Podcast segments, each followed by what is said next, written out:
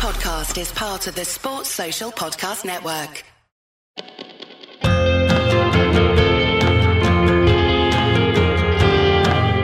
Hello, everyone. I'm Ben Johnson, and this is the Perpetual Chess Podcast. On Perpetual Chess, I have weekly conversations with the chess world's best players, promoters, and educators about their lives, careers, current projects, and best practices. Perpetual Chess is brought to you through the generosity of its Patreon and PayPal supporters. For more information, go to perpetualchesspod.com.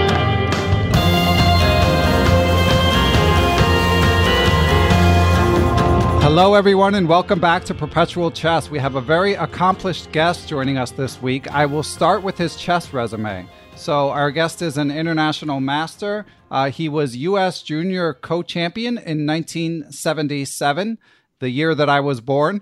Um, he is uh, he he broke a record at the age of 13. He became the youngest American since Bobby Fischer to hold the the title of U.S. chess master. Of course, that record has since been broken many times, but still, anytime you're breaking a record of Bobby Fischer, that's a that's a nice little little line on your resume. And his academic resume is perhaps even more. Um, more accomplished. He has uh, degrees in mathematics from Princeton and Oxford. He is a professor in um, computer science at the University of Buffalo. And last but not least, as we will be discussing, he's one of the world's foremost experts on anti cheating measures in chess, specifically on how uh, catching people using computers to help their play. So, without further ado, Dr. and International Master Kenneth Regan, thanks for joining us. Thank you very much for having me on. That could have been my longest intro yet, Ken.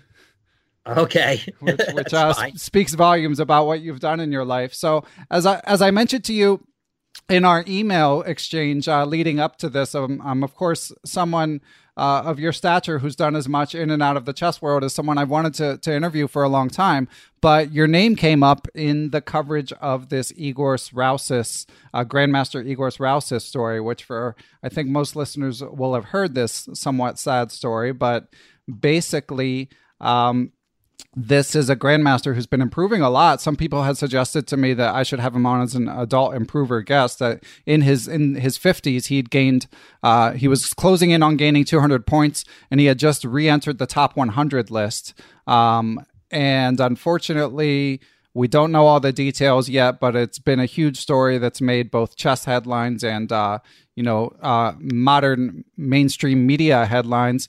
He was uh, admitted to using a phone in the bathroom, um, uh, presumably or allegedly, I guess you would say, to help him in his chess games. So, Dr. Regan, first of all, um, how, how much can you say about this case? Let's start with that. I actually don't know much about the facts on the ground at the uh, what happens at the tournament, and um, so I so I, I don't really have much information to give um, other than what has been generally reported about the nature of my statistical results. Okay, yeah, because I saw in in several different stories covering it. I think one of them was from Chess24 and another was from Chess.com.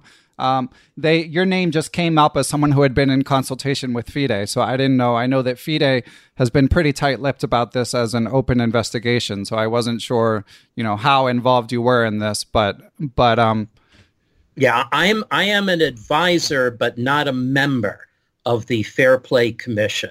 Uh, one of the principles under the sporting law, under which FIDE is incorporated, is that there must be separation of concerns between prosecutorial, legislative, and judicial functions. So the Ethics Commission serves most of the ju- judicial function. I am classed as an expert witness. Okay. So so I'm consulted on in cases like this, but okay. I, I'm I'm not privy to everything.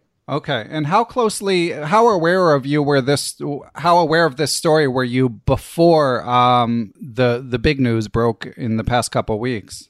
Oh yes, I, I have been. I mean, the news stories say that uh, you know that the Fair Play Commission had been tracking this for months, and I was part of that tracking. And uh, you know, I had heard uh, things about it previously as well. Okay, well, that's good to hear because I had heard. I know uh, Grandmaster Danny Gormally is someone who has been fairly vocal on Twitter saying like something's up with this. You know, people need to be taking a look at this, and of course, that's always dangerous for someone to say because you're you're you're um, casting aspersions on someone's integrity without necessarily having evidence. But in this case, it looks like he may have have proven to be to be right. So w- one question I had for you that sort of relates to this Rausis case, but isn't uh, identical is are are there a lot of other lesser known cases that that you sort of have your eye on right now in in your role um, helping FIDE? Well, they aren't cases. I mean, you know, I look over a lot of data, but one of the principles that's also relating to uh, uh, Grandmaster Gormally is that I'm not here to spring into action whenever I see something. I have to follow due processes and communications with uh, organs of a world body. And one of the principle is that there's a difference if I'm acting in response to a formal complaint or not. I'm not a vigilante. Good. Yeah. But, you, sorry. Yeah. I think you have a lot on your plate as it is with your, your day job. So um, that, that, that, that's right. So, so, I mean, cases, I don't know. They aren't cases but uh, but I do, however, have a responsibility to keep abreast of the data and especially to understand what anomalies might be occurring naturally. Okay. And and speaking of anomalies, I mean you're referring of course to statistics of uh, tracking how um you know how how engine like people play. But could you explain uh, for for listeners who might not be familiar in sort of as um as as um layman friendly ter- in as layman friendly terms as possible uh, how it is that you work to uh, catch people using engines in chess? Yeah, I'll be glad to because there's a much larger context that I think is important to understand. What I actually do for research is predictive analytics. This is a general term. It deals with the forecasting of probabilities or naturally frequent natural frequencies for events or decisions. So if you're an insurance company, you want to know what is the probability given a house's location and its neighborhood of damage from fire or from air or from water or from ground movement. And also, once you have the probabilities, you can then also forecast costs resulting from any of those outcomes. Another case of predictive uh, analytics, well, weather forecasting, even betting on horse races, uh, um, stock trading. Okay, all, all cases where you need to put probabilities on things. In my case, the probabilities are on chess moves selected by a person in terms of that person's rating and other parameters that reflect the person's skills and style of play. Okay. And what that ends up being is that that you have an an algorithm basically that that you've been developing for years. Um, That's right. Based on many uh, millions of moves, chess positions, chess data, t- hundreds of thousands, over several hundred thousand games at this point. Okay, and I know that I've I've seen you discuss this in, in, other interviews that you've done, but I think it would be helpful for listeners if you could just um, if you could share with us what what motivates you uh, to to donate so much of your time to this cause. Yeah, oh, it's it's interesting. I mean, going all the way back, people, you know, knowing I'm a chess player, have wanted me to do computer chess, and I've not wanted to do a Me Too project in computer chess. But I was online. I had commentary privileges as an IM during the 2006 World Championship match when the cheating accusations broke and Frederic Friedel said over the open chat line, is there anyone qualified to help us evaluate the kind of statistical mm. accusation in Silvio Danailov's letter? And I realized, oh, yes, I'm qualified. Um, so I therefore went about the task of building a model of an honest player using computer evaluations of that player's moves, the kind of fighting fire with fire. And that is a uh, it, it's research task that had been undertaken by other people, Matej Guid and Ivan Bratko in particular, but uh, not on the scale and not with uh, some of the things uh, that I observed. And what makes this a great challenge is that it is, has not just been for for cheating detection.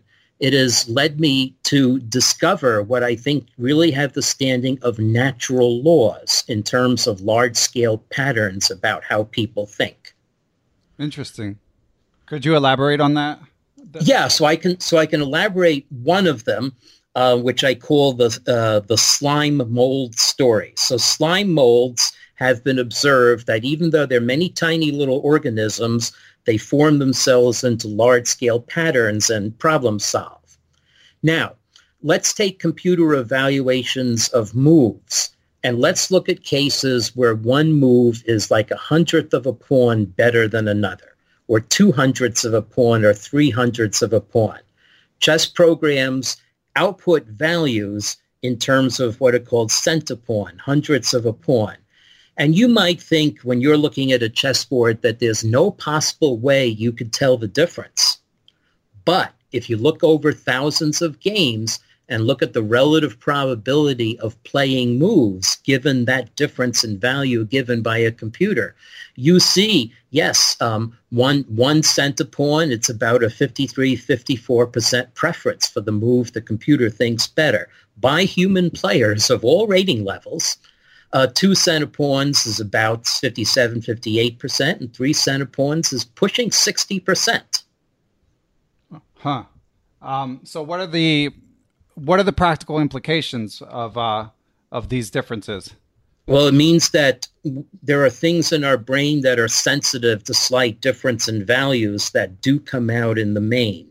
Uh, I can make analogy to the problem of guessing how many jelly beans there are in a jar. I mean, if you just walk up to any one person at a fair where there's a big jar of jelly beans, you know, that the answer could be anywhere. But if you ask several hundred people, the average of their answers is of, has been observed to be pretty close. Yeah, the wisdom, so, the wisdom of crowds. Wisdom of crowds is involved, certainly. Um, now, there's a there's a however a really funny other law, and this is where it begins to get deep. So as I said, when it's a three centipawn difference in the moves, it's pushing 60%. So how about if it's a zero centipawn difference between the moves? So look for cases. You can often find them on ChessBomb uh, or Chess24 when they're showing analysis of more than one move at a time by the engine. Uh, about 8 to 10% of the time, you'll observe that two moves have equal optimal value. Okay, so when the when the um, moves differ by zero centipawns, what percentage of time do humans prefer the move the computer lists first? You're asking me? Yeah. Um, so how many moves? How many choices do we have? Let, us say there are just two moves that okay. are that are tied in value, to the computer, their values are identical. And since the computers are much stronger than we are nowadays, we have no reason to think that the moves are anything but identical too. Okay. Well, I mean, a lot of it sort of might come down to the aesthetics of of what's a more human looking move as it were um, I it mean, could i mean the default i guess would be 50-50 but but i mean if it's like a king move you know when when your king's in check and if one move stops you from castling even if it's an objectively uh, decent move. That sort of move with with the way that people um, people's brain pe- chess players have been trained not to give up the right to castle. So something like that, I would guess on the higher end. Whereas if it's two like equally judged developing moves, I would come down pretty close to 50-50. Right, but the computer still has its own choice about which one to list first. So how would Stockfish know which is the more human-looking move? Hmm. Why does Stockfish list one move first? So here's a concrete case. Take the Alekhine Capablanca match of 1927. There are about a thousand cases where Stockfish says they had choice of two equal moves. Now, of course, Capablanca and Alekhine didn't know anything about Stockfish. Now, just isolate cases where there were two equal value moves. One of those two moves was played. Okay, so how often do you think that Capablanca or Alekhine found the move that Stockfish 90 years later would list first? Hmm. Um, like an ESP test, precognition. 40%? No, the opposite. So, so Capablanca and Alekhine, in their in that sense, predicted Stockfish correctly almost 60%. Hmm. So that's weird. Why? I mean, the moves of equal value. Why would Stockfish list? Now, you could say maybe Stockfish has Capablanca's games in its database. Okay, I don't know. Um, uh, I think not. But here's the reason. The reason is that chess engines use stable sorting to sort moves at one round of depth and to keep the order for the next round of depth to use for cutoffs. So that's computer science. Stable sorting means that the second move can only be listed first if it properly beats the other one in value. Second, my student Tamal Biswas, as part of his doctoral work, went through the data and observed that in, in the great majority of these tied cases, the second move was inferior at earlier points in the search. Mm. So the hypoth- working hypothesis is that that inferiority at earlier points in the search impacts the human brain and reflects that second move having been felt inferior so humans don't play it. Hmm. So it's not ESP. It's an interaction of computer science with a psychological phenomenon of perception. But could you call it intuition or? Yeah, you could call it intuition or call it somehow the computer's printout of move values at all stages in the search is being reflected in human behavior. Hmm. There's a correspondence to it. And it's strong enough to impact people's decisions by a 60% to 50% difference. Okay. Yet, um, I don't know of anyone else who is uh, has observed this or is or is modeling it. Okay, and um, the attempt to control this phenomenon, which is part of how I try to predict cases where people will make will fall into traps or make inferior moves, is uh, very difficult from the modeling side. What have you found? I mean, I, I know you've found some research that people play worse between the 30th and 40th moves. Well, yeah, that's true. Now, that's a different matter, and it's also an incredible methodological headache. Um, it's part of what I call the sliding scale problem. So that's right. So there is a strong dependence on of quality of play on the thinking time available. So much so that for the uh, Melody Amber, you know, game game 30 plus increment style rapid, it makes a difference of 200 to 210 rating points for the world's best players. And the faster game 15 plus increment style of world rapid, that's like 280, 290. Except for Magnus. Uh, except for Magnus, you're right. Uh, and and um, and then Blitz, you know, we're talking five to 600 rating points. So what happens is as we approach move 40, players quite often put themselves in the position of needing to blitz out moves. And I can measure the decay. So I have this wonderful statistic, the, the intrinsic performance rating, IPR, which is average overall moves of the game. But the difficult truth is it varies. You know, if I take blocks of four moves, 37 to 40, 33 to 36, uh, so 29 to 32, it varies for those moves quite substantially. So the question is, should I use a sliding scale for per the move number or just lump things together? It's, it's really very difficult methodology. And the people who design the SATs and GREs face also very similar centering considerations. That makes sense. Yeah, I could see the similarities. And and you mentioned, I think um, I read that you that people also play worse when there's a a, a larger um, advantage or disadvantage for one player. That's right. So that's another. Uh, that's that is actually something that I don't think I've sharpened my tools to get a full handle on. It's the reason why um, uh, there are steps I take that are conservative meaning I estimate the players maybe highly that, than they deserve, but it's giving them benefit of doubt. So my model is trained on games where both players were equally rated.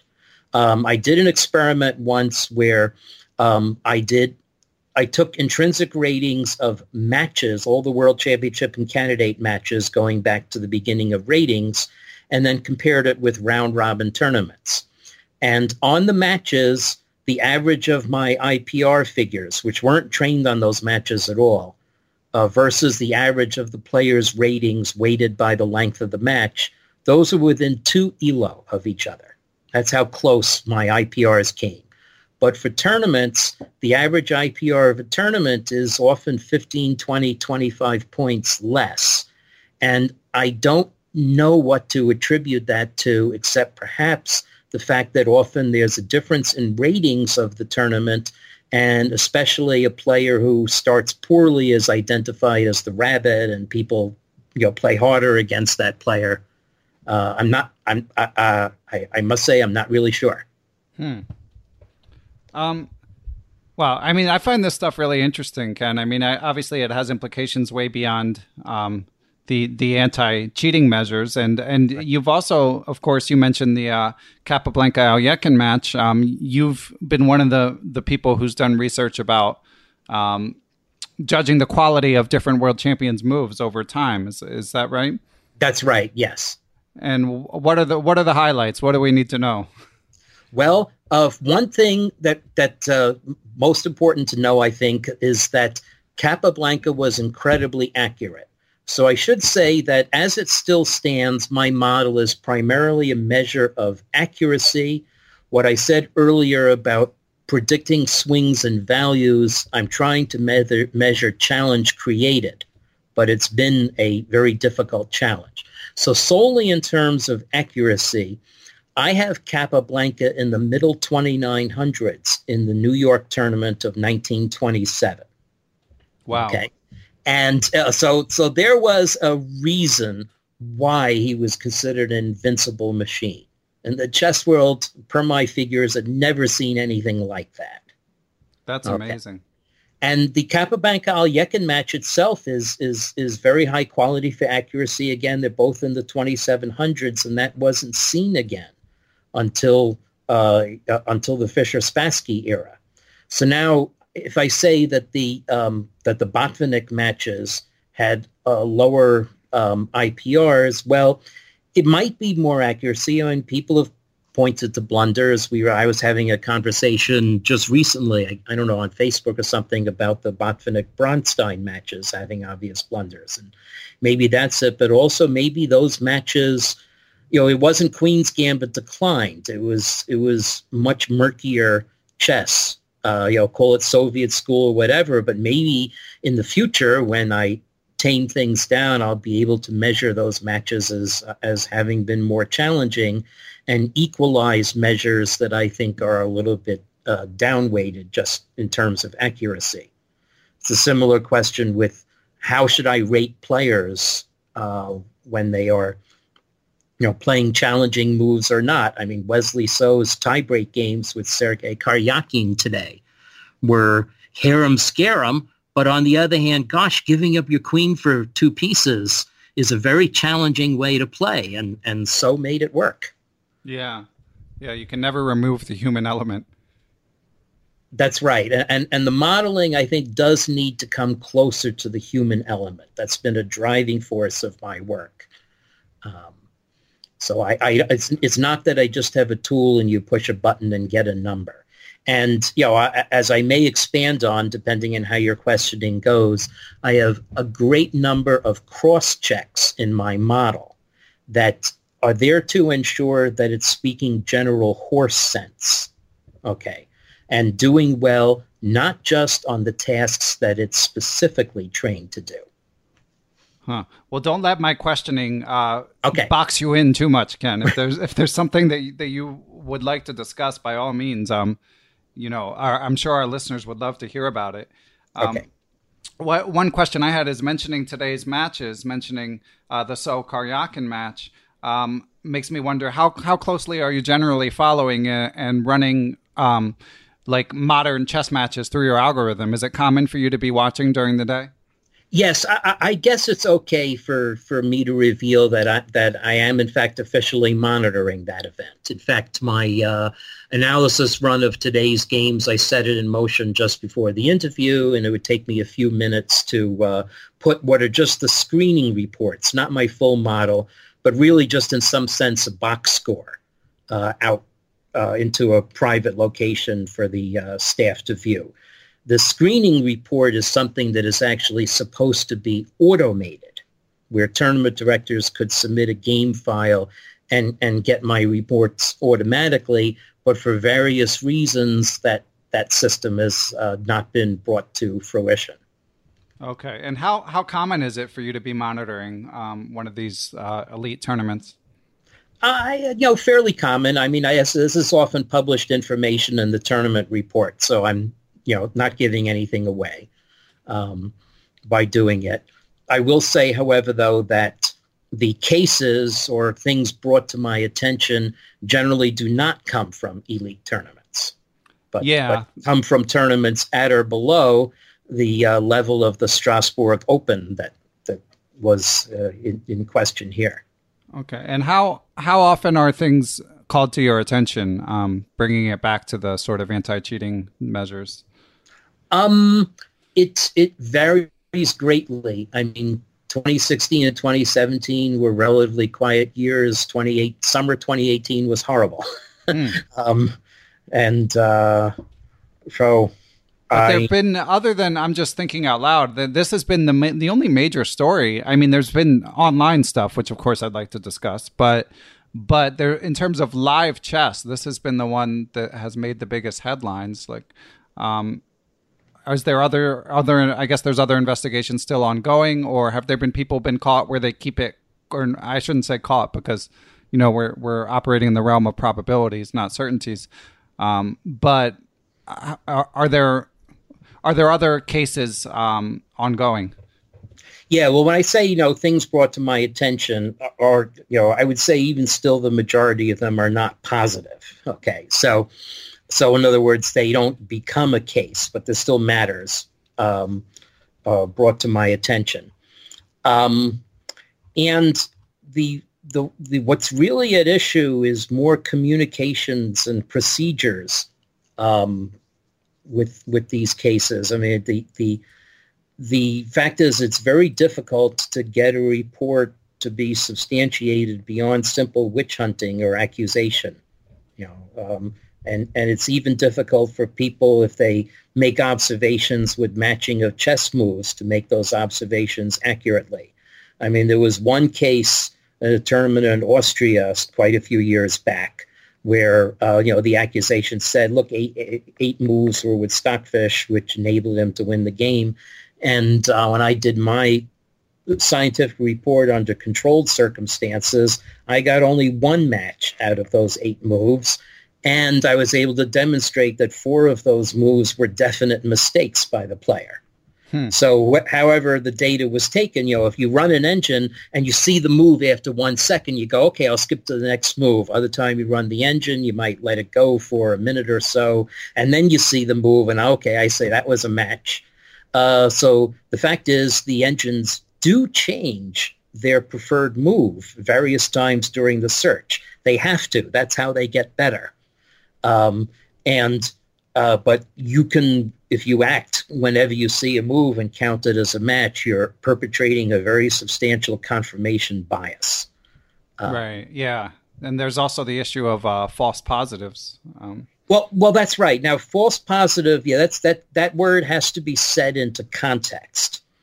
Um, so here's a question: If your luggage is searched at an airport when you go through airport screening, would you call that a false positive? Well, did they find anything? No. um, but so that's why that's to say that's the false part. You know, you you you you weren't bringing any anything bad onto the uh, plane. Um. So. Uh. So if they don't find anything, you wouldn't even assert that it's a false positive. Right, but on the other hand, you were stopped, you were searched, Right. So you you weren't just let through the first level of screening, which is just when your bag goes through the examiner and you take it away. Right. So that's the thing. At what stage do you do you call it a false positive? I mean, now if they if they search your luggage and then they take you in for questioning for for a couple of hours and then you're allowed to proceed, okay, that you might call a false positive. Right. So so there's an issue. So I so I do have um, so the screening test was meant to be a first stage in order to identify players who m- perhaps should be subject to further watchfulness, but there's not yet intended to be any imputation of guilt. It, it, it was a, it's intended as a way to prioritize arbiter attention during a tournament. Taking also the advice, I don't think that uh, Frederic Friedel will mind my uh, uh, quoting him on this, saying that one thing that you really need at a, a chess tournament is a magician. Well, why do I say a magician? someone trained in observing people. Mm-hmm. Okay, for instance, possibly observing spectators for for possible signaling or just unusual goings on. Um, so that is a uh, very fluid element of uh, anti-cheating measures. So it's a question of how to how to uh, allocate that aspect of watchfulness. Yeah, I know that you're a baseball fan. It's like combining the the scouts who combine the analytics with the the uh, quote unquote eye test of uh, watching a player. It, it, definitely because I mean, as you say, I mean, well, let's read this quote. I know you. There was a nice feature article written on you in uh, Chess Life magazine in 2014, mm-hmm. which um they they left online. I mean, which is available online for everyone to read. So I'll link to that in show in the show description. But one quote that I found pretty interesting um, is the so you can tell me so this was a, a quote from the author whose name is uh, howard Goldowsky not from yourself right, right, i know Yep. But so Howard says in any large open tournament with at least a thousand non-cheating players, the chances are very high that at least one of those honest players will earn a z-score of three or more, an ostensibly suspicious Correct. value. Correct, and that selection bias or or look elsewhere issue that's a very major consideration. Yeah, so so you're sort of the first line of defense, I guess, but not. That's that's right. So so here's so here's the point. So like the screening test will probably give a three sigma score on some player just because, but there's nothing to distinguish that player. So an example I used recently was let's say the player is wearing green sneakers. Okay, he or she might be the only person in the big room wearing green sneakers but it's not that's not correlated or associated with anything explanatory. So, um, so but on the other hand, if there is some definite evidence, like if the person has bulging socks or if someone spotted a wire that was noted when the pants leg came up, then that's a specific observation. And that combined with a 3 sigma z-score the observation pins down the player, and then the 3 sigma z-score becomes a statistical unlikelihood. Uh, so it is, in fact, the combination of statistical evidence and on-the-ground evidence and the trade-off between them that still is really being hammered out. It's, it's a very difficult uh, problem. So anyway, so the screening test is there to give the three sigmas just to say, hey, arbiters, you know, a thousand players in the room, but here's a handful of people. Uh, so the screening test was intended to avoid false negatives. You don't want to let anyone who might possibly be cheating escape scrutiny. Same way you don't want to let anyone who might possibly be, bringing something unauthorized onto a plane escape scrutiny. So we're going to search every person who trips the likelihood up to a certain level. Doesn't mean they're guilty. Most baggage searches are negative, but it's something you do as a as a first line. Um, and then, of course, you, you want to do this discreetly, not in any way that disturbs the player or is or is aware. But then, if there is an issue, it can go to the second level, which is my full test, which is completely private. And the full test is built to avoid false positives. Okay. So, so, so one issue of perception is whether the three sigma result from my screening test should be considered a false positive. And I actually had the screening test set. Screening test has an expectation of 50 for your rating. Okay, based on your rating. And it was set so that 3 sigma was about 70, actually intended 3.2, um, but it wound up being more like 2.8.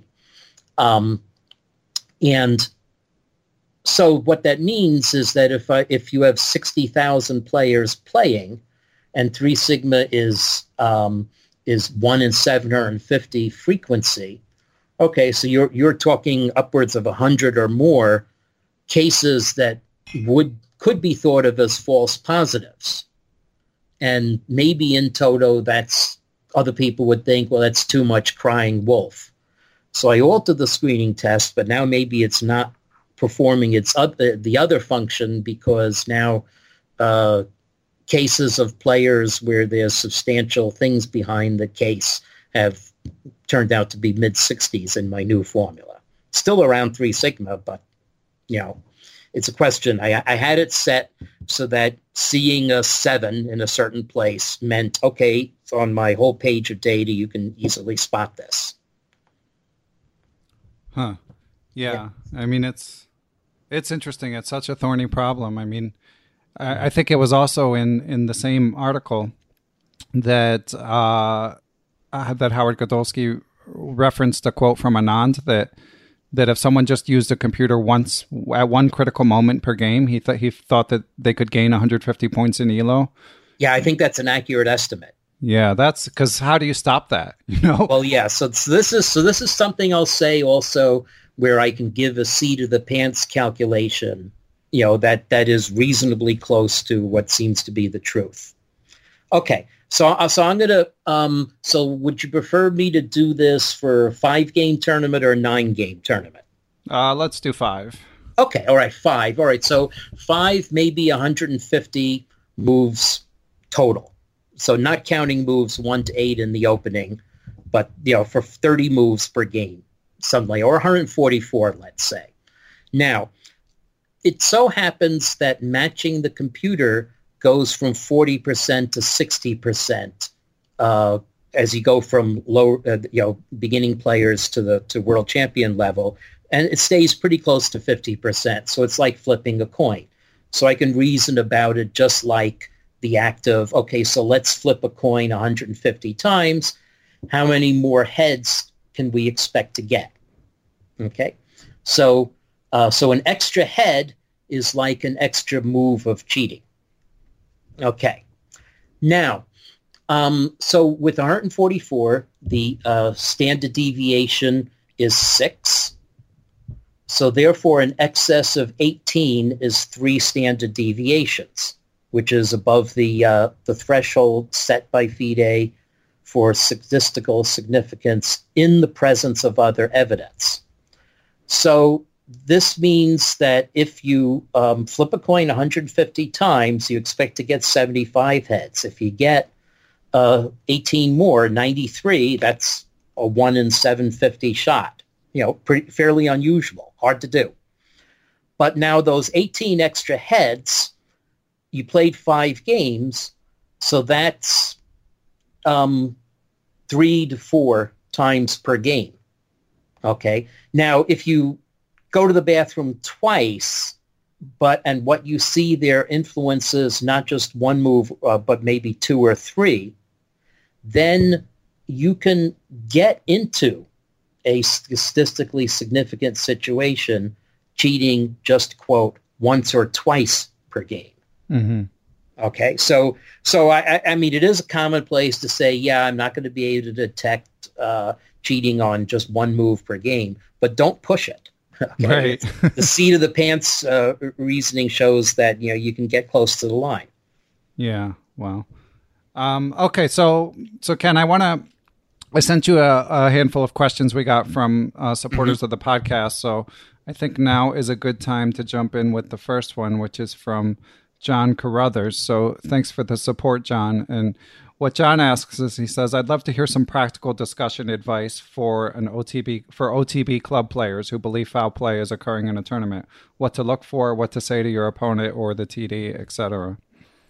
Yeah, well, I don't know about saying with the opponent, but definitely communicate with the director. So any, any situation that that seems to be anomalous, very first thing should be to inform the tournament staff and and it, there is a has been an initiative for quite some time to inform tournament staffs about what might arise, what case histories are, what to look for. Um, and the other thing is, if your complaint is based on your going over games with engines, then realize that what you are doing is reporting the results of an experiment. And therefore you must document, you know, carefully what it is that you observed. I okay. mean, this, the, you know, this, this is taught in, in middle school science. Uh, right. Uh, and, and you have to realize that's, that is essentially what you're doing. Um, so, um, uh, so, but of course that's, that's very difficult for the layperson. Yeah. Um, and yeah, and and with the Rausis case, of course, there's there's issues of privacy that come into play, like this surf this picture of him in in the toilet stall with his phone. Yeah, that out. I know nothing about. Yeah, no one no one wants to take credit for that one. I mean, I mean, FIDE basically hasn't commented that they had anything to do with it. There's been mixed reports about whether or not they were involved in it but i mean it sort of it raises the broader question of even even once you suspect someone like what exactly are your rights for for um, taking next steps? Yeah i i mean that's right. I mean one thing that that is recognized and this this is you know, all of these is- issues are very carefully discussed among uh, members of the commission. They they very much dominated our time. Um, and so there is a recognition that there are bounds you can go to while to defend a tournament while it's in progress, similar to how the police have more discretion with an ongoing situation.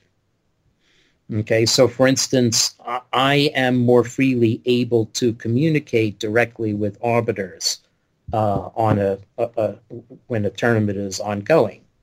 Um, but if it's after the tournament, then there are uh, channels of communication that we have to observe. Mm-hmm. Um, I said I don't know anything myself about the uh, about the Rausis picture. Um, I do not believe that that was the origin of catching him, but it, it is uh, definitely acknowledged that there were was extra watchfulness in place at that tournament uh, because communications have been made from from the commission based on my reports. Right. Okay. Yeah, I mean, it's hard. I mean, especially because, as you say, at the at the highest levels, you know, the elite tournaments, uh, the top players have so much to lose, and there's so many eyes on the players generally that it seems like cheating is maybe not as much of an issue, but but any level below that, certainly going all the way down to the club level, like John Carruthers asked about, it just seems so so hard. I mean, you can't have a magician, you can't have a magician on yeah. staff at every tournament, even though it right. even though it does sound like a, a, good idea, and I think it would go a long way. Um, yeah. Just just the power of observation. You can promote watchfulness. Yeah, you so. can, and you can be vigilant yourself, uh, although respectful of of people's um, privacy and you know handle things as you mentioned in a in a professional and discreet manner where appropriate. But but yeah, it's um it's tough. But I mean, thank you for for. I mean, we're not closing the interview, but I, at least I I have a lot more questions for you. But I mean, I I kind of would like to transition to online cheating because as I find the live cheating question somewhat sobering, but I mean, I think at least with with more resources, if it's something that can be budgeted for, I think that and with with work that people like yourself are doing behind the scenes. I think that the the tide can at least be stemmed, but with online it's harder. So how how much work have you done with catching online cheaters? Uh, very little, okay. and um, occasionally um, by various people I've been asked to give a second opinion in judgments that have been made online. Sometimes by the uh, organizer, sometimes by a, a person, a child. Um, but there there are differences. So so I, I had a wonderful conversation with ICC co-founder Daniel Sleator in November 2006, right after the uh, Topalov Kramnik issue. Mm-hmm. and to clarify for me that there are fundamental differences in situation and approach, and the two domains really don't intersect so much. The online services have a lot more information, and also they are directly able to build a model of a cheating player. In other words, cheating patterns. I mean, you can find this even in the online documentation for Lichess, which is um, which is publicly available and readable. Okay. Um, whereas my approach is completely done by modeling the honest player uh, for reasons of science as well, and then detecting cheating as a deviation from that. Okay, so there's so so there's there's less less commonality than one might suppose. Uh, and then the other thing is, oh my gosh, I mean, Mike Klein's article in the February Chess Life was so distressing. I mean, every it should be required reading for everyone, at least as a student of human nature. Was that so, the Danny Rensch one? The the cover oh, Danny story? Rensch, whoever yeah. wrote the February Chess Life article. Yeah, yeah. There was a big article by Danny Rensch about Danny all the, all the chess.com. I mean, they both work for chess.com. In your defense, yeah, yeah, yeah. Um, about uh, how all the measures that they take to try to to catch cheaters. And yeah, of I course, interact with Mike more, but I'm, I'm just talking about the incidents, the frequency. Yeah, like, and, and, of course, the incentive is not always clear, um, especially okay, and in their titled Tuesdays and stuff, there's decent cash prizes, so that part I understand a little bit. But they have people cheating just on regular daily games, blitz games. I mean, it's like, what are what are these people trying to accomplish? Um, which uh, which brings me to my next laundry list of questions. Um, mm-hmm. So um, I sent you these. They're from Stuart Katz. Do you know Stuart, by the way? I maybe would remember him. Yeah. Okay. Because I, I, think he's about your age. Um, but I know he lives in California now. But anyway, the, some of the questions made me think he might know you. I'm just going to read them all, and you can answer as many or as few as you want. Um, so Stuart asks, uh, why do you think people cheat at chess? Um, do you think there's a correlation between actual playing strength of the cheaters and their justification rationale in cheating? I haven't gotten too too deeply into that. Yeah. right. Uh, where do you see the next big battle against cheating being fought? Uh, have you ever cheated at a game or in school?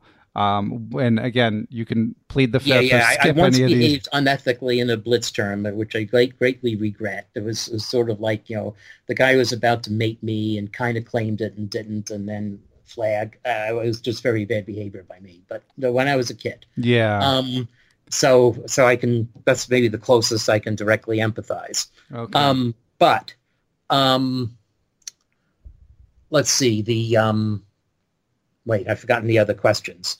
Okay. Uh, do you, why do you think people cheat? Uh, I mean, yeah, there are all sorts of reasons. There's something that I hope something would somebody would be able to help me trace. At the time of Topalov Kasparov, there was a really well written long comment on a forum saying that uh, uh, someone admitting cheating online for self-esteem reasons, saying that you know I do get a charge when I see a famous name go down from moves that are being made with my hand online.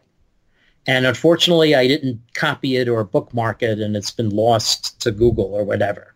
So, so if someone could trace that for me, that would be that that, that that's you know uh, uh, an information point I wish I'd kept. Um, otherwise, the other explanation I give is the sort of because it's possible. Yeah. I mean, there's an element of Brownian motion here where people may just fall into patterns because they're possible, you know, a lapse of, of uh, concentration or sanity or whatever. Um, you know, a kid trying it out just because, hey, you know, it's it's possible. Let me uh, do it, and you know, I, I, I, you know, but I'm just guessing here. This is out of my uh, my field. Yeah, there are friends of ours who deal much more with the psychology. Yeah, and people cheat in every activity that has ever been invented, people have tried to cheat at. So, um, right. uh, you know, sometimes the incentives are a little easier to understand than others, but, mm-hmm. but yeah, that's the reality. Um, okay, a few, few more now, from.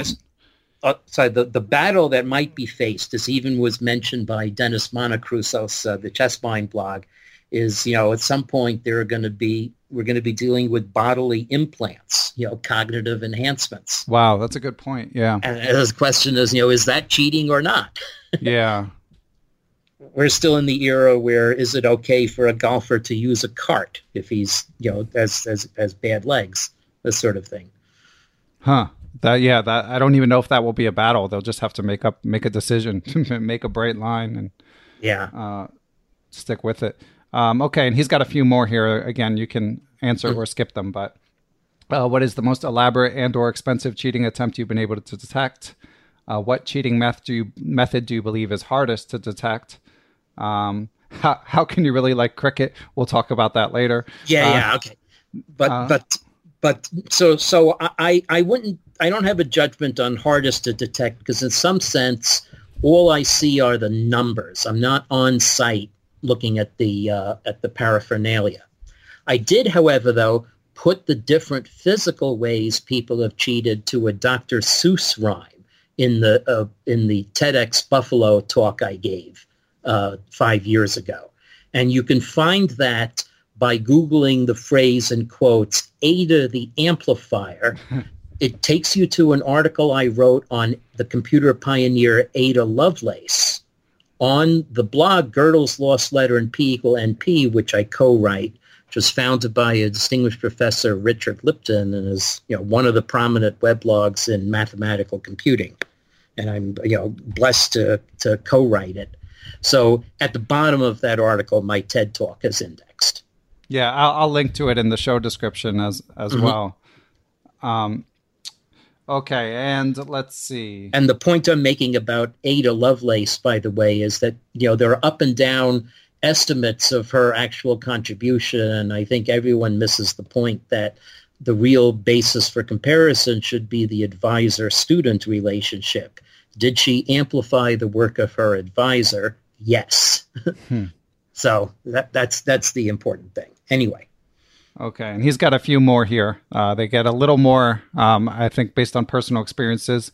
Um, do you remember Larry Evans' mother selling his books at the Goichberg Run Junior tournaments? Absolutely. I remember my mom was still with us, so used to have long conversations with Larry Evans' mother, both while the games were being played. Yeah. So yes, that was wonderful. Yeah, and she I, was really nice. Yeah, and I, I think I know the answer to these next. Well, at least this next one. Why do you think you never became a GM, and to what extent do you regret not getting a GM title? I had uh, too many other interests, and uh, I I looked. The IM title gave me the commentary privileges at Play Chess that uh, you know led to my being able to spring to action on this. So um, so that was good. Yeah, I, if I kept at it, I would have been forecast to be about the level of Yasser Seirawan. So Wow. Yeah, and he's not he's not speaking out of turn. I mean, you were you were at the very top of your age group in the in the US throughout your through your teens, is that right? That's right. And and here's one of the things, you know, let's say for some reason um you know, all my other uh, academic pursuits were tied up neatly in a pin or someone declared thou shalt have a two-year sabbatical. And then I went to to get back into chess and maybe actually studied the game to not, not just rely on my skill in endgames, um, then maybe my rating would go up 200 points. You know, might go to a level of some latent skill. Uh, you know, that, that could happen with other cares taken away. So that's why, for instance, you know, uh, one, one cannot dismiss what what uh, what happened with Igors Rausis out of hand. Yeah, uh, and I'll say much more particularly Nigel Short wonders why has my rating gone up? Hmm. Uh, and uh, so interesting, yeah. And the the Rausis thing, I mean, there was an element of sadness about it because I saw some people online saying this guy was an inspiration to me. Um, yeah. Because you know, uh, I mean, we have a lot of a lot of listeners, uh, adults working very hard to improve, and as you get older, um, you, you know, it certainly gets harder. So to see this guy doing what he was doing, um, if if you weren't looking too closely at the the mechanics of what was going on, I mean, it it, it wasn't an inspiring gain. But I mean, I'm sure there are people out there, um, you know, making making good strides, and certainly I've talked to some at a at a lower level than than GM Rausis. Mm-hmm. Um, so let's hear some some stories from your your chess playing years, Ken. Um, mm-hmm. We we've got. I feel like we've I mean, there's obviously we could talk for hours about the dour subject of cheating, but I, I yeah, there's there's one more general modeling thing I want to say, but sure, a little bit about my chess playing. Yeah. Okay, but let's hear the modeling thing before we move on. Okay, okay. So so there's there is a um, bigger game that I'm that I'm after. So one really great feature of my model is, has, as said, all of these cross checks. And so I can tell when it's uh, other, th- other health indicators of the uh, model. And one thing most in particular, it's, it's a decision theory model, but with a, a different setting. Usually with decision theory, it's one choice, many choosers. For instance, brands of toothpaste or candidates in, ele- in an election. Same choice, millions of people doing the choosing. Or uh, do you want to take taxi, cab, or bu- uh, bus or, or metro to get downtown? That was the original decision theory application by Daniel McFadden studying mass transit in the San Francisco Bay Area uh, that led him to develop the log linear model, which was cited in his 2000 Economics Nobel Prize. Well, the log linear model fails in chess. And I don't know whether that's because maybe in chess there's a key difference of having one chooser, many choices, many different positions. But once you get beyond that difference, the um, the modeling is the same. What works instead for my model is a log-log linear model, which puts two levels of exponentiation when you solve the equations and actually makes the model much more difficult to control. It's really a, a, highly nonlinear model, but it works. So I have a post titled London Calling on the same Gödel's Lost Letter blog that I wrote last October before the Caruana uh, Carlsen match that you know lays out the data for this. Now, I noticed this 10 years ago. And I thought, well, you know, it's like playing the Marshall Ruy Lopez with C6 instead of knight F6. The the log linear model is model is knight F6, and the log log linear is C6. It works better. Um, I could use the log linear model because the weakness it shows, it's fine for judging the frequency of the first move and the amount of error that's um, you know what you need for the cheating tests. But but where it falls down is it gets the frequency of the second move completely wrong. Now this is really weird. Whereas the frequency of the first move is highly dependent on rating, the frequency of the second move stays between 15 and 20%, pretty much independent of your rating. It's very weird, but the log linear model puts it down to down like 10, 12%. It's just something that's glaringly wrong from my data. So there are other indicators beside it, not as easy to describe, that make me wonder if these models are being deployed in general big data decision situations without being thoroughly cross-checked as much as I'm able to do in my chess model. Now, my chess model is a toy for that purpose. It's not directly relevant to models being used, for instance, for making loan decisions or parole decisions or college admissions. But it has much more ability to, to introspect what is going on with the model's determinations. Also, I made my model fully explainable. So with AlphaZero, famously, you cannot tell why AlphaZero made a move this has been remarked on because it comes from a computation involving neural nets where you can't necessarily directly trace the factors involved. When Stockfish makes a move, okay, you'd have to do a lot of work. Going into it's an evaluation function, and you would see, okay, the move doubled my pawns, so I took a hit on pawn structure, but it opened up the rooks. And because of this term for black's king safety, we decided to take with the pawn. Um, so with a lot of models being deployed today, you don't have that level of explainability. So cross-validation, explainability, and then the third issue is bias. So this is a major topic of fairness or bias. So the question is, how well does a model perform on subsets of the population that may or may not be relevant uh, to the questions the model is addressing, but where there may be biases be- that were already ingrained in the data on which the model is trained. And this is the subject of a very important book by Cathy O'Neil titled Weapons of Math Destruction. And the idea of fairness in modeling has become a major intersection of data science with computational complexity, my proper field. Uh, several people I've known for a long while have gone into that. So bias avoidance, explainability, and cross-validation are very important.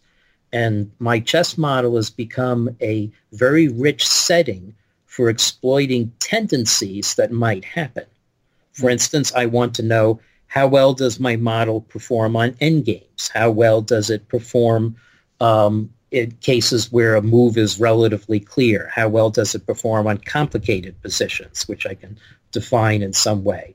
Uh, does my model bias in favor of any one chess piece? For instance, I was given a great challenge by the Hungarian computer scientist, uh, Mari- American computer scientist uh, Mario Szegedy, about whether his uh, uh, compatriot Judith Polgar moves her knights more often than other players do. And at first glance, the results I got said that all players move their knights more than my model says they should. But then I did a further cross-check with engines, and engines also recommend moving your knights more than my model says it should. So there's a bias in favor of knights, but it seems to be more a very weird, slight but weird uh, uh, gap in my model rather than in, in human tendencies. So this is is a, is a larger issue that my work is addressed to at least I hope that will, that my saying this will satisfy listeners that my own work is very carefully cross-checked.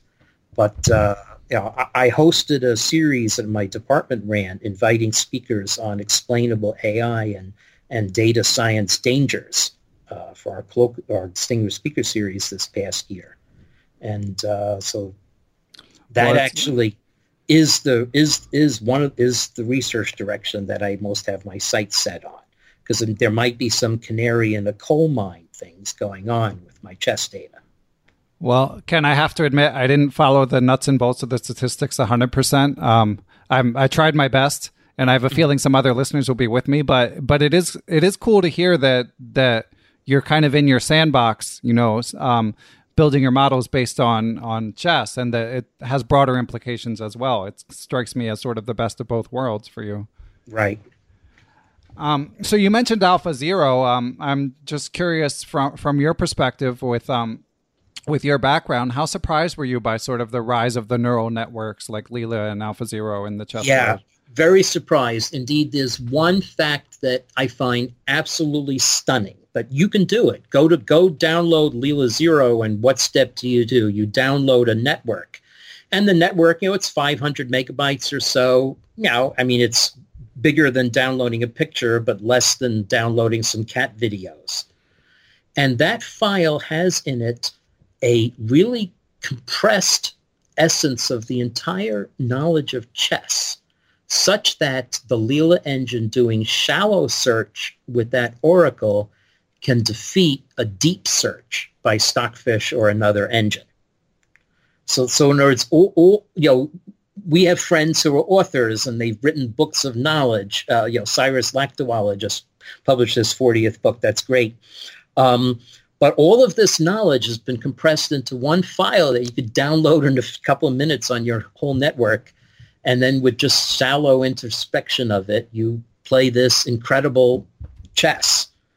Uh, so just the fact that chess is so compressible is it's it's a term that's identified in my field. It's information complexity, but it, it's that's to- totally awesome. that's incredible. So if you were to download this, what what would the language be like? Like, is it in computer com- programming? No, what? what it is is the the 500 megabyte file, or however many, 600 megabytes maybe, is the encoding of settings for a neural network.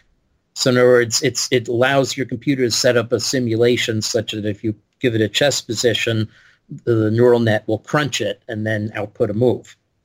Mm-hmm. And, but nobody has an understanding of how those coefficients came to be.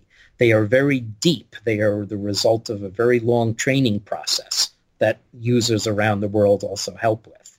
So many, many computing hours of effort go into determining those coefficients. Uh, once tailored, they can be used, but they're not something that could have been designed directly by human agency. You can't have me go into a neural network with 20 layers and say, ah, the number 3.14121 should go there. The number minus 7.0645 should go there.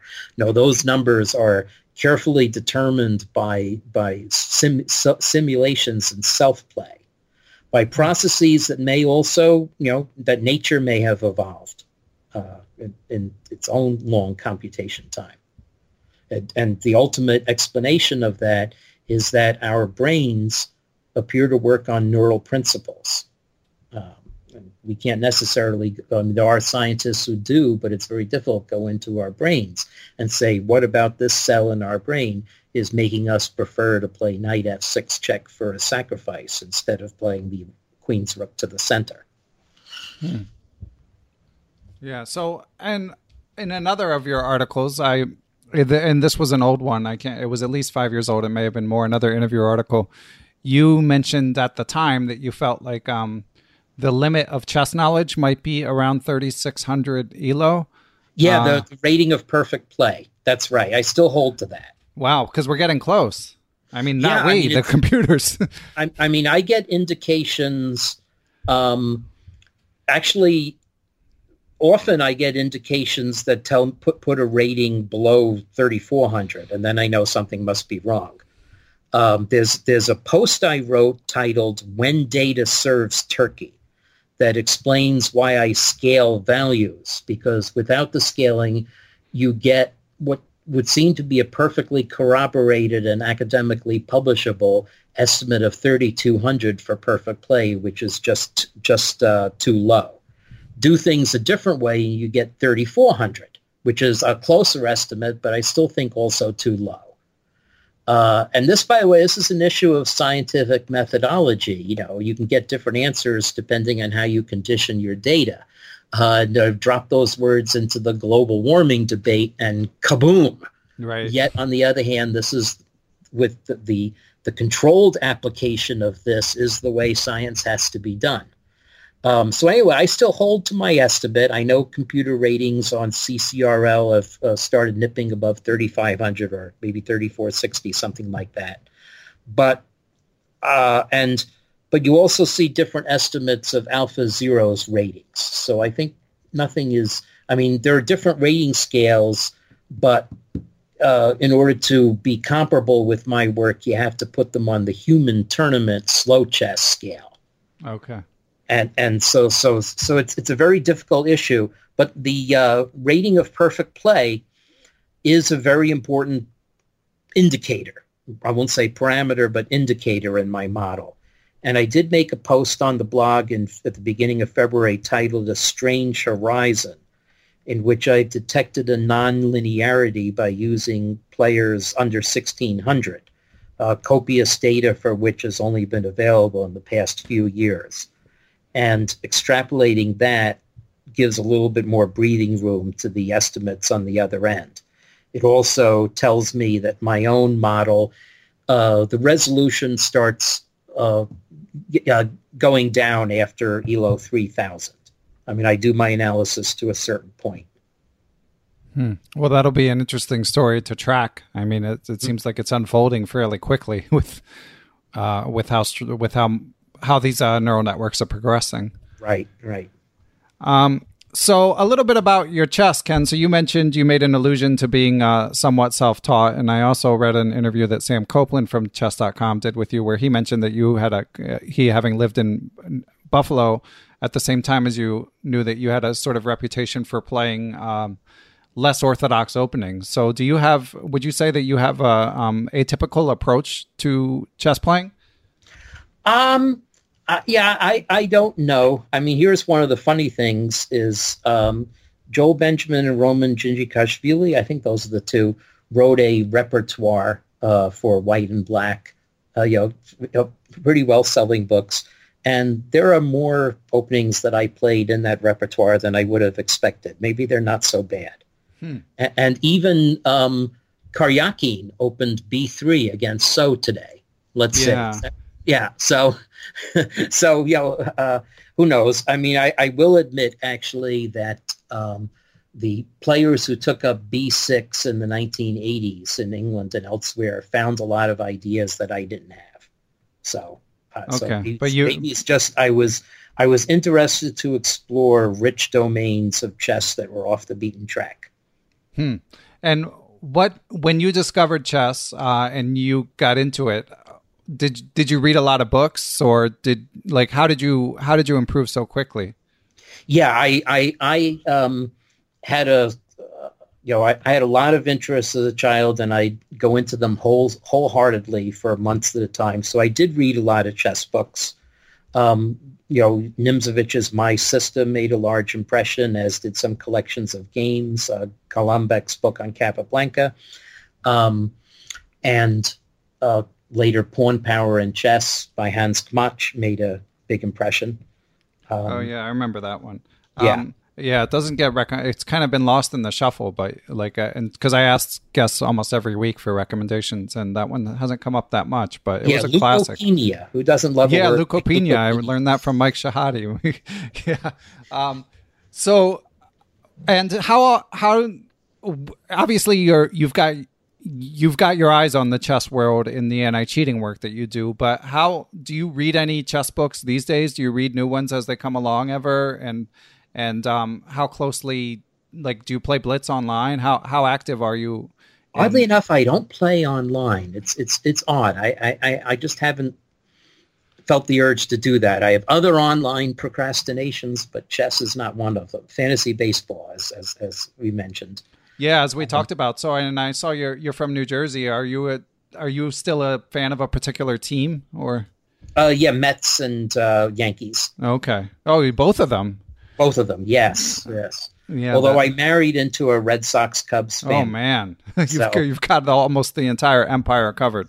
yeah, that's right. um, I did once meet the uh, Red Sox stat head uh, Bill at, James at, a, at, at a, a, sports conference at, at, Harvard. That was really great to talk with him. Yeah, Bill Bill James or, or no no no uh, someone else who was okay. was employed by them for a little while. Okay, yeah, that must have been fun. What about meeting uh, chess greats? Um, in terms of when you were growing up, who was the strongest player you ever played, and uh, you know, did you ever have any Fischer encounters? Any um, I met Bobby just once in an elevator, and I, as a 12, 13 year old kid, I kind of obnoxiously followed him to an elevator, and he went out at the next floor. Um, and then I, I spoke with him once by phone. Um, the um, encounter, let's see. I mean, strongest player I played, maybe Rafael Vaganian, when I lost a crazy game to him in the 1997 uh, World Student Team Championship. I beat Laszlo Szabo, a former uh, candidate.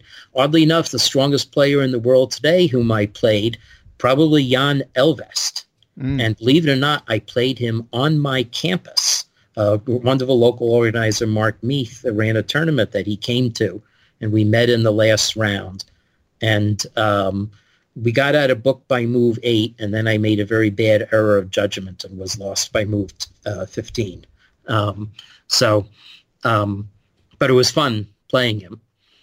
Um, um, that yeah, and and who who was the co-champion when you were? I tried to find this online, but I couldn't. When you uh, tied U.S. Junior, yeah, it was John Fedorowicz. Ah, okay. I mean, he was on the short list of people I might I might have guessed, but uh, yeah, yeah, but yeah, I couldn't track it down on my own. Um, and then I got to be played, um, got to play in the U.S. Championship the following year because uh, because uh, you know we, we had tied, and uh, I um, became the first U.S. junior since Bobby Fischer not to finish clear last. I finished tied for last. well, yeah, and and now junior juniors are holding their own. So um, yeah. So what's yeah, your, Yeah, amazing talent. Although you know, at, at the World Open, my generation also did did pretty well. Michael Rohde and, and, and John and Fed and uh, and was Benjamin there or was Joel at the uh, U.S. Senior, something like that. Um, yeah, the these guys, and now they all play. There, a lot of them are playing in the U.S. Senior Championship right now. Right. Yeah. Um, but it, it's fun to see them in action still. Um, so Ken, I, I really appreciate all this perspective. This this has been really eye opening, and and um, just want to thank you for all you do for the the chess community. It's um, yeah. it's a it's we're very lucky to have you. Um, it's, a, it has it's a, been an amazing engagement. Yeah. It's a tough job, obviously. mm-hmm. um, so, is there anything else, any other topics you wanted to discuss before we let you get back to your busy life? I guess I just hope that you know that the thoughtfulness uh, with uh, uh, uh that goes behind a lot of this has come out, uh, and the care, and uh, it's it's been an interesting exercise in in international relations and communications, all things that I hope can work forward for the betterment of society. So it's it's it's uh, just as much the um, about the way that the World Chess Federation will be given its changes in the past year, as as much as combating cheating. And yeah, much looking forward to those developments. Yeah, it seems seems promising so far. It seems mm-hmm. seems like they're they're moving things in the right direction. I was, you know, I don't know if you saw this big story with with Magnus Carlsen and the um the gambling site that wanted to to help sponsor Norwegian uh, Norwegian chess. Um, I don't know if you caught this story, but yeah, I didn't fully. Okay, I mean it's a basically. It, Tarjei Svensen's been covering it, but the details are sound um, fairly um, muddy in terms of deciphering all the, the Norwegian politics involved. But it basically, uh, Nor- the Norwegian government supports Norwegian chess as best I understand it, and they have an exclusive relationship with some casino, and then some other casino wanted to basically inject money directly into uh, the Norwegian chess federation, and Magnus was in support of this in order to have more resources for young players and. Uh, um, it looks like it's not going to happen. But anyway, it's really a separate conversation. But my main point was just that overall, um, the new FIDE, um, the new FIDE uh, administration seems good, and it seems like chess is moving in the right direction. So hopefully, we can keep the cheaters at bay. Um, yeah, yeah, it, it's it, it's it's going to take a lot of concerted effort, education, um, and as I said, you know, I could I could tell you numerical statistical things, but a lot of it is education about just how to react or not overreact to anomalies. So in fact, actually, uh, I meant to make available a photo I took of a game uh, called um, Betrayal at the House on the Hill or something like that, um, where once in playing that game, uh, basically there are dice with the numbers blank one or two and rolled 12 dice and got 11 blanks. and, you know, those things happen. Right. and, and, and I'm sure that, uh, you know, estimating it, this probably happened over a, a, couple dozen times among all people who have bought and played this game. Um, so just have to have to be aware of this. I mean, I guess, um, I mean, there's one example that, that should be blazoned into everyone's head, which is, um, let's say you take a, t- a screening test for a disease where the disease affects one in a 100,000 people. The test is 99% accurate and you get a positive result. What are the odds you have the disease? You might think 99%, but no. If you run it on 100,000 people, what are you going to get? The test's 99% accurate. You so you're going to get a thousand false positives, uh, and then the one person who has the disease will be a positive. So that's one out of 1,001. So your odds are actually uh, uh, less than a tenth of 1%, which is why you have a second test and a, a second opinion in cases like this.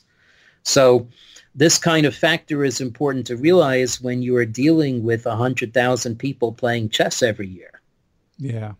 Okay. So so so um, so it's more un- understanding of of uh, of this kind of thing and the realization that it's not just entering numbers, setting a program running, and getting an answer back.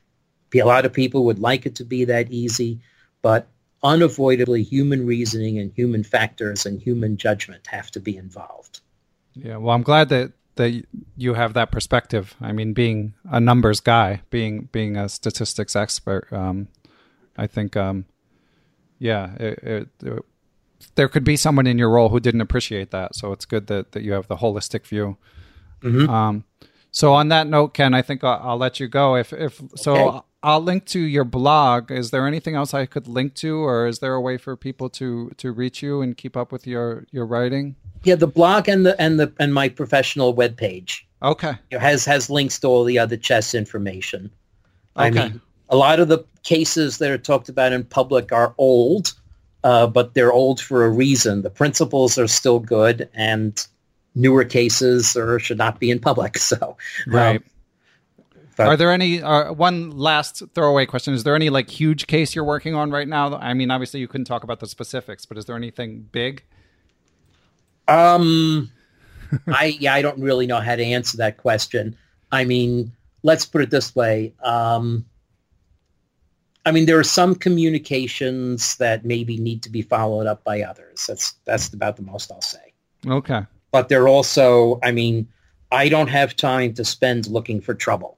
Right. It, it's kind of I'm part of part of a larger network of people, and I want the other network of I, I do need there to be, this is very important, um, there needs to be more spreading out of the knowledge and, and even just management of the data. So this is, this is, this has been an issue of finding a partner, a couple of knowledgeable partners, so that I'm not just one focused point of issue. Yeah, that makes uh, sense. So that sort of thing. Now I have a, a, a I have a lot else going on with, with quantum computing and um, and with making academic publications out of the uh, chess research and um, and research with students. So, um, okay, um, yeah. Obviously, if anyone listening is qualified, uh, please please reach out because yeah, you can't do it alone. Um, all right. Well, thanks so much. This has been incredible. I really, I really appreciate it. And again, thanks, thanks for for everything that you do, Ken. Okay, you're very welcome. Thank you very much for having me on. Thanks to everyone who helps make Perpetual Chess possible. Of course, that includes my producer, Matthew Passy, and Geert Vandervelt. Thanks for supplying the theme music, Geert. I also want to thank everyone who helped spread the word about the show, whether it be by writing a positive review on Apple Podcasts or another platform, by telling a friend, by stopping a stranger on the street, social media, Facebook, Twitter, Instagram praising Perpetual Chess on all those things is helpful as well. But of course, most of all, I want to thank the people who help support the show financially. Without you guys, Perpetual Chess would not be possible. I want to give extra special thanks to the following people and entities Chessable.com, Quality Chess Books, the Capital City Chess Club, the Apprentice Twitch channel, Andrew Bach, Austin Clough, Benjamin Handelman, Kathy Carr, Chad Oliver, Dan O'Hanlon, I am Dimitri Schneider, Faraz Sawaf, Greg Shahade, Guven Manet, Jens Green, John Jernigan, John Cromarty, Kelly Palmer, Lone Pine Chess, the law offices of Stuart Katz, the Seattle Chess Club, Sydney Andrews, Thomas Tachenko, and Todd Bryant. I also would like to give thanks to my Patreon and PayPal perpetual partners. They include, here comes the list. Andrew Waffler, Ace Vallega, Adam Ralph of ChessEngland.com, Adrian Gutierrez, Alex Pejas, FM Andre Terakov, Benjamin Handelman, Bill Moran, Brad and Andy Rosen, Brett Howard Lynn, Brett Zeldo, Brian Mullis, Chad Hilton, Chris Balcom, Chris Flanagan, Chris Wainscott, Christopher Baumgartner, Christopher Chabris, Christopher Wood. I am Christof Sielecki, aka Chess Explained. Coach J's Chess Academy, David Kofer, Daniel Gell, Daniel Ginsburg, Dan Lucas of uschess.org, Daniel Naylor, Dave Saylor, David Kramaley of Chessable.com, Dwayne Edmonds, Ethan Smith, I am Alec Donnie Ariel, Fox Valley Chess Club of Aurora, Illinois, Frank Tortoris, MD, Gary Andrews, Gary Lewis, Geert Vandervelt, Gerard Barto, Giovanni Russo, Greg Natel, Hans Schut, Harish Srinivasan, James Banastia, Jason Willem, Jeff Anderson, Jeffrey Martello, JJ Stranad, John Fernandez, John Fontaine, John Hartman, Justin Gardner, Jen Shahade, Jerry Wells, John Thompson, GM Josh Friedel, Kare Christensen, WGM Katerina Nemcova, Kelly Palmer, I am Kostya Kavutskiy, Krishna Gopala Krishnan, Laura Belyavsky, Lucio Casada Silva, Martin Knudsen, Matthew Passy, Matthew Tedesco of SeattleChessMeetup.org, Miguel Arispide,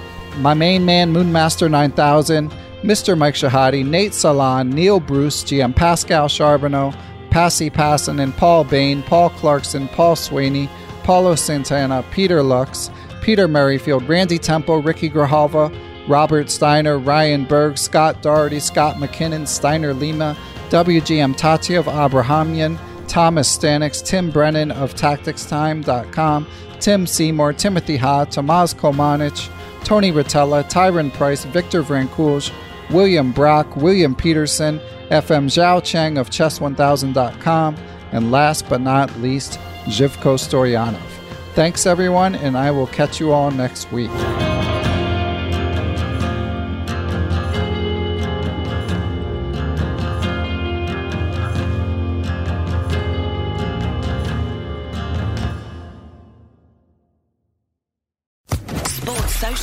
Podcast Network.